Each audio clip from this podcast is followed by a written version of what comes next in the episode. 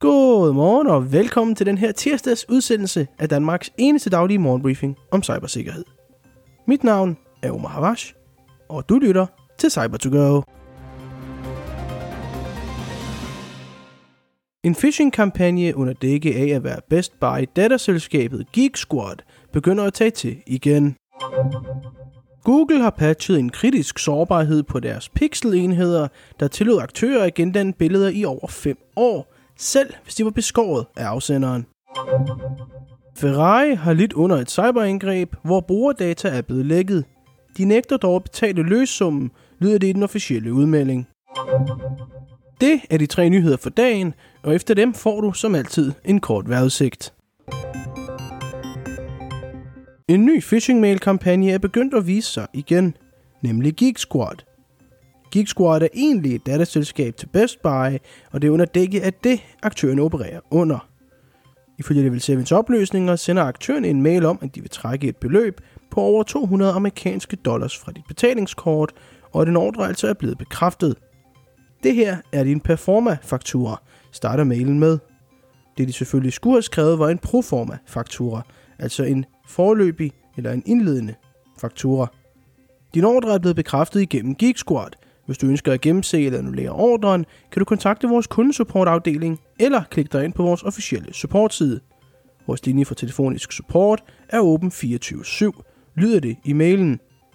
I en af de mails hævder aktørerne, at offeret har bestilt en såkaldt Premium Protection pakke for et år. De nævner endda i mailen, at ordren medfører online levering og inkluderer et ordre-ID for at øge troværdigheden af mailen. Det telefonnummer, der inkluderes for supportlinjen, er ifølge Level 7's opløsninger ikke det egentlige telefonnummer til Geek Squads supportlinje. I stedet er det en linje til de scammers, der står bag kampagnen, hvor de så vil lokke dig til at udlevere betalingsopløsninger.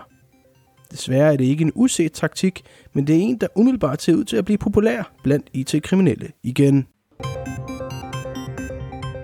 Google har patchet en utrolig kritisk sårbarhed, der er blevet tildelt en CVE.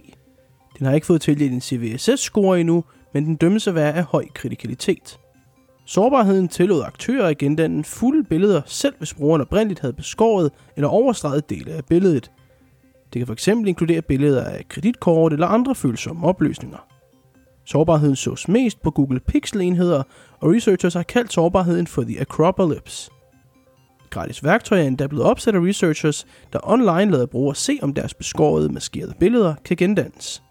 Efter sigende skulle fejlen ligge i, hvordan billedet oprindeligt åbnes, og den efterlader data, der gør, at omkring 80% af det oprindelige billede kan gendannes af aktører. Når der er nyt i forhold til CVSS-scoren eller hyppigheden af sårbarhedens brug, vil vi opdatere jer om det her på Cyber2Go. Det er værd at nævne, at man sagtens kan finde exploits til sårbarheden online, og CVE'en kan selvfølgelig som altid findes i show notes for den her udsendelse. Ferrari er blevet udsat for et cyberangreb, har de udmeldt til deres kunder. Aktørerne har bedt dem om at betale en løssum, men Ferrari har officielt sagt nej, da de ikke vil støtte aktørerne eller hjælpe dem på anden vis. I udmeldelsen fortæller Ferrari om, hvilke oplysninger der er og ikke er blevet tilgået.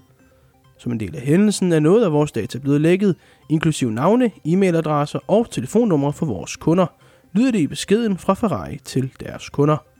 Men baseret på vores efterforskninger er ingen betalingsopløsninger, bankkontonumre, andre sensitive betalingsopløsninger eller oversigter over bestilte eller eget Ferrari-biler en del af lækket, tilføjer de i beskeden. Ferrari siger, at de er i gang med at efterforske sagen med en førende tredjepart cybersikkerhedsvirksomhed, og at de har indmeldt sagen til de italienske myndigheder. Når der er mere nyt i sagen, hører I selvfølgelig om det her på Cyber2Go. Og nu vejrudsigten. Dagen starter ud med skyer de fleste steder og tåge i nogle egne af landet. Som dagen skrider frem vil regn tage til fra vest, og omkring aftentimerne vil det meste af landet være dækket af regn, og i visse steder tåge.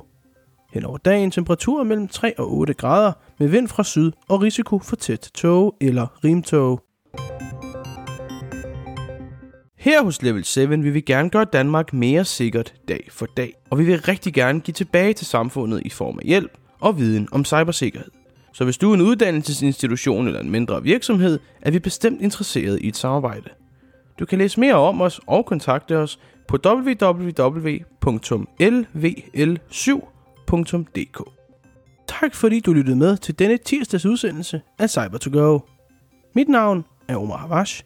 Jeg er cybersikkerhedskonsulent og journalist, og jeg ønsker dig en fortsat dejlig dag. Kør forsigtigt,